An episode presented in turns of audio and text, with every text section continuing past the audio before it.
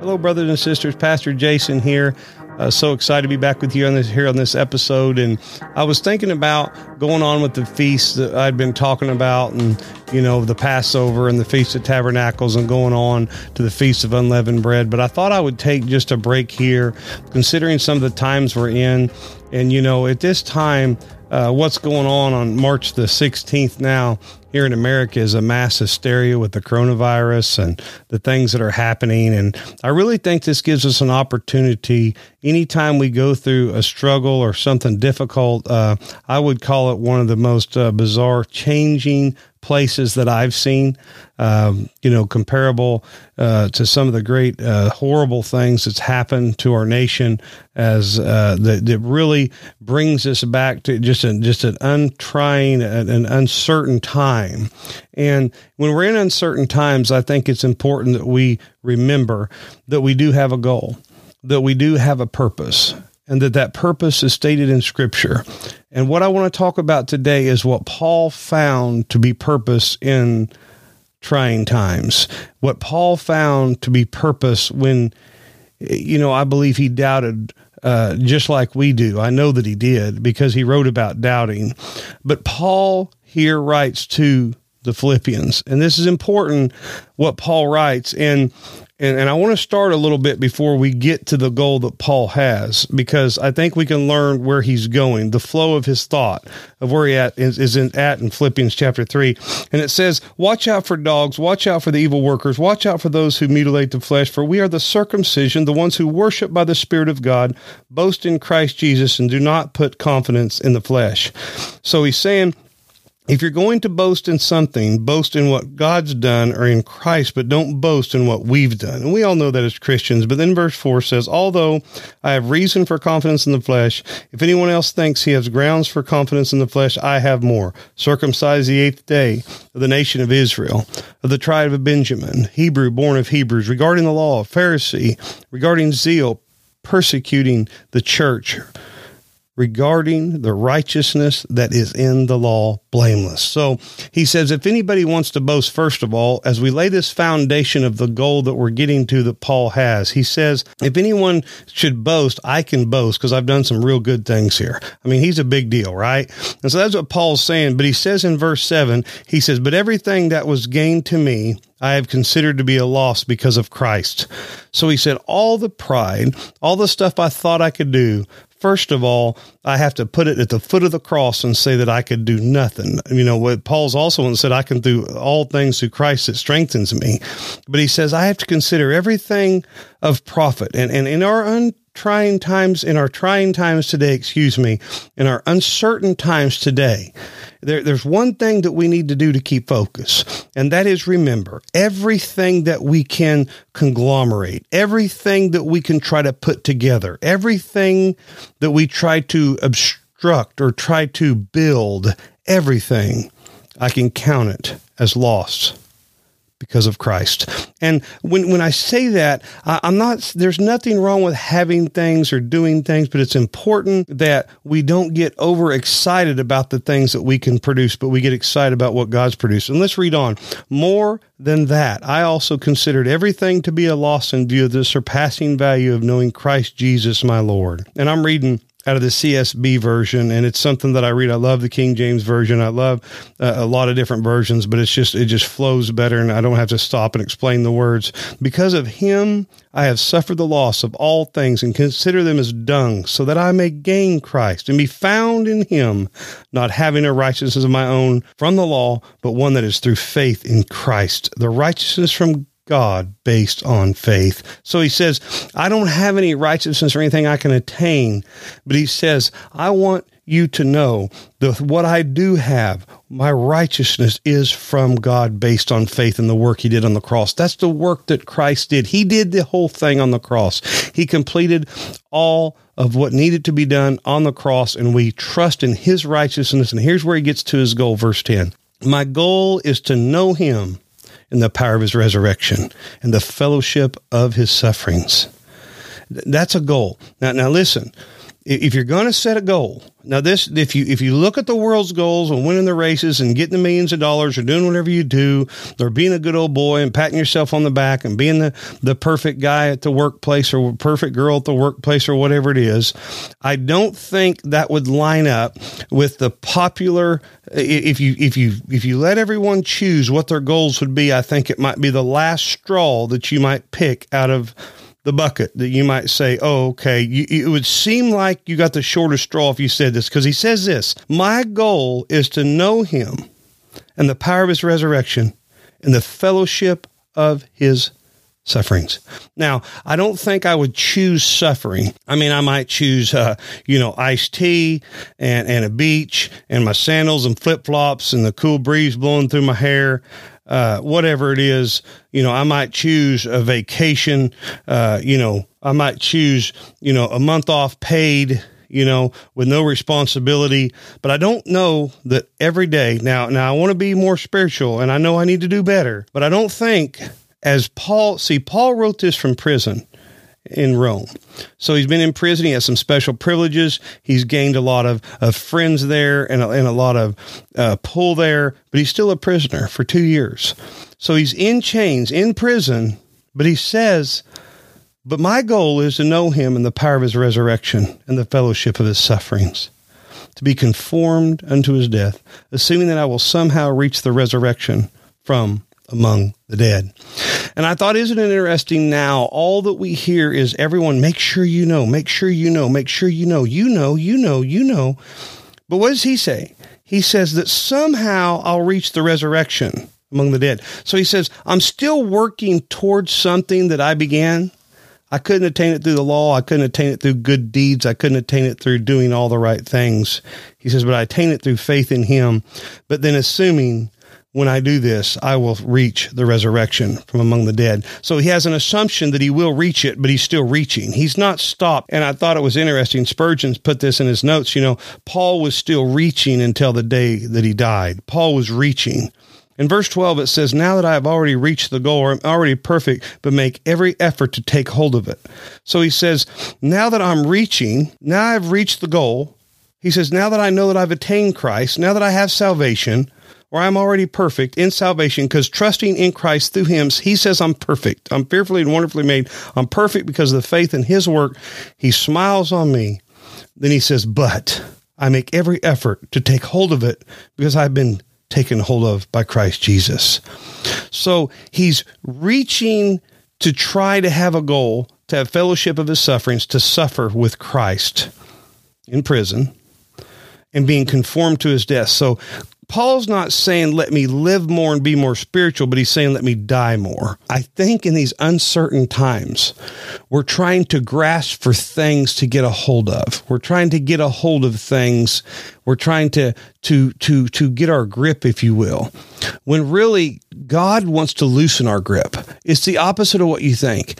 God wants us to be more pliable, not to be more stern, not to be more, not to bow our back and put our shoulders up and say, I cannot be moved. You know, the, the I've heard that said before that, you know, there's some people in church, their theme song are to be, I shall not be moved. You know, you couldn't move them for nothing. You couldn't move them with a tow truck. You couldn't get them to do anything to worship God. But anyhow, but our theme song should be, let me be conformable to his death. Let me be pliable See, I think that's what we need to be. We, uh, Christianity isn't like we always think that it is. We we can't put God in a box and expect Him to work. That He works because He blesses us. It's like you know, God, if you'll fill me up, I'll splash out and fill everyone else. Sometimes God has to empty us to use us, and and that's what's interesting about Paul is. But Paul says, I know that I'm made, I'm saved. I know that I'm made perfect, but I still make every effort to take hold of it because I have been taken hold of by Christ. He says, The reason I'm reaching, the reason I'm trying to take hold of this death, this suffering, the power of his resurrection is because God first got a hold of me. He says, The love is, let me say it this way the love that Paul saw from Christ changed him to where he could never stop loving Christ. And he says, Brothers and sisters, I do not consider myself to have taken hold of it, but one thing I do, forgetting what is behind and reaching forward to what is ahead. I pursue the, my goal, the prize promised by God in heavenly in Christ Jesus. Therefore, let all of us who are mature think this way. And if you think differently about anything, God will reveal this to you also. In any case, we should live up to whatsoever truth we have attained. Join in imitating me, brothers and sisters, and pay careful attention to those who live according to the example you have in us. So he says, join me in imitating this. Do like I'm doing, reaching forward, trying to grasp, knowing that we have salvation, but still reaching and understanding that in this time of suffering, we can be more like him. And he says in verse 18, For I've often told you, and now say again with tears, that many live as enemies of the cross of Christ. Their end is destruction. Their God is their stomach. Their glory is in their shame. They are focused on earthly things, but our citizenship is of heaven, and we eagerly await for a Savior from there, the Lord Jesus Christ. He will transform the body of our humble condition into the likeness of his glorious body by the power that enables him to subject everything to himself. So I think the goal that Paul had that's different than what we seem to reach for many times is our mortal, mortal human beings that we are is he's trying he's trying to let go. He listen, he's in chains in prison. That was a picture of shame. He he's waiting you know, he's basically waiting for the unknown. And I think in America today, we're waiting for the unknown. I mean, I know we're going to look back and talk about this with our grandkids, what the world's going through, and we're going to we're going to be through this, and it's going to be okay. I think if the Lord don't come back first. But the bottom line is, no matter what, this this world will burn up one day at the fervent heat. Us, the Christian people of this world, are going to have to learn when uncertain times come when hardship comes that we are to become more like him. It's not to be more like we think we should be, but be more like who he says we should be. And that's just my prayer today. My prayer is God, help me to have fellowship with your sufferings. Remember what Hebrews tells us? He says we have a high priest that can be touched with the feeling of our infirmities. Some of us are going through difficult times. I mean, they're talking people laid off. They're talking people losing hours, kids being pulled out of school, getting put into daycares and not enough daycares for the kids to be put in. And, and, and this economy that's just crumbling around us. It's literally happening on a worldwide scale like I've never seen before. But friends, I got something to tell you that during those times, that's when Christians raise up. That's when we raise up and say, I am among, I am among those that will be a part of Christ's sufferings. I will reach, I will take a hold, I will use this to my advantage.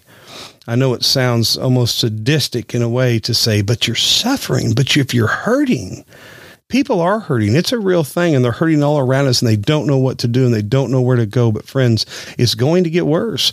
The Bible talks about in the last days that there will be these times. The Bible says that there will be there'll be money. Uh, there'll be there'll be money bags with holes in their purses, and it'll just fall through. It speaks of an inflation or maybe even a depression to where money's not worth anything. It's a horrible time. There's times coming, and is it gloom and doom? And I think, oh my goodness, the world's coming to an end. Absolutely not. But I do know this that in a time of our world like this, God wants to take something and teach us something. He wants to remind us. Paul knew what it was like. Paul said, I beat my body into subjection that I may not become a castaway or of no use. See, in this time, this is a time we get to exercise our spiritual muscles. This is a time, you know, we prayed, God, make me stronger. God, make me more humble. God, make me a better Christian. But these times come and we waste them. We forget what our goal is. We crumble under the pressure. We forget that God has called us to suffering. God has called us to the fellowship of his suffering, being conformed into his death. I mean, that's that's a process now. You think about what Paul said. I mean, there, there's a whole sermon in just verse 10. My goal is to know him in the power of his resurrection and the fellowship of his sufferings, being conformed into his death. He's taking, God's taking us, he's taking the clay and he's molding it and he's squeezing it and he's pushing it and he's making it and he's spinning it and he's plying it and he's making it again and he's spinning it and he's turning it and he's making it and he's got us on his wheel and he's making us. Why? Because he's conforming us unto his death.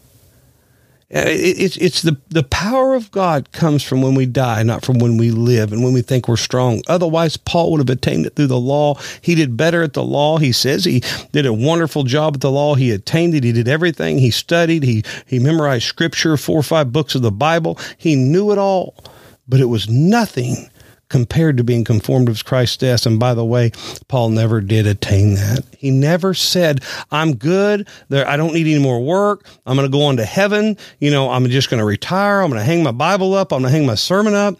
I'm going to hang my chains up. Paul never did it. Paul said, I press forward Forgetting those things which are behind. What things was Paul talking about? The things that which are behind were the things that he had done. That he he he wasn't trying to forget his sin. I've heard that said this way that Paul's trying to forget his sin here. It's not his sin here. Paul's trying to forget anything that he's accumulated, any of his blocks that he stacked up high enough and said, "I've done something good." He said, "I'm going to push all those blocks off the table. I'm going to clear the path, and I'm going to say, God, what do you have for me next?"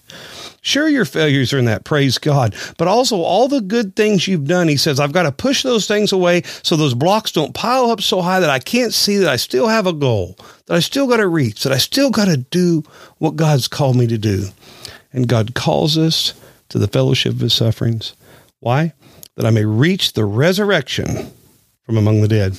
And friends, I, that is just something I want you to think about about our goal. And, and I think that if we empty out enough, that if we die enough, we'll die to what? Die to our flesh, die to how we feel, die to complaining and griping. And I mean, tell you what, people, I mean, they complain about not being able to get food on the shelves, not being able to get toilet paper on the shelves. I mean, oh my goodness, I can't believe people are doing this. They're taking the baby wipes, they're taking this stuff, and oh my goodness, we can't have this, we can't have that. Stop.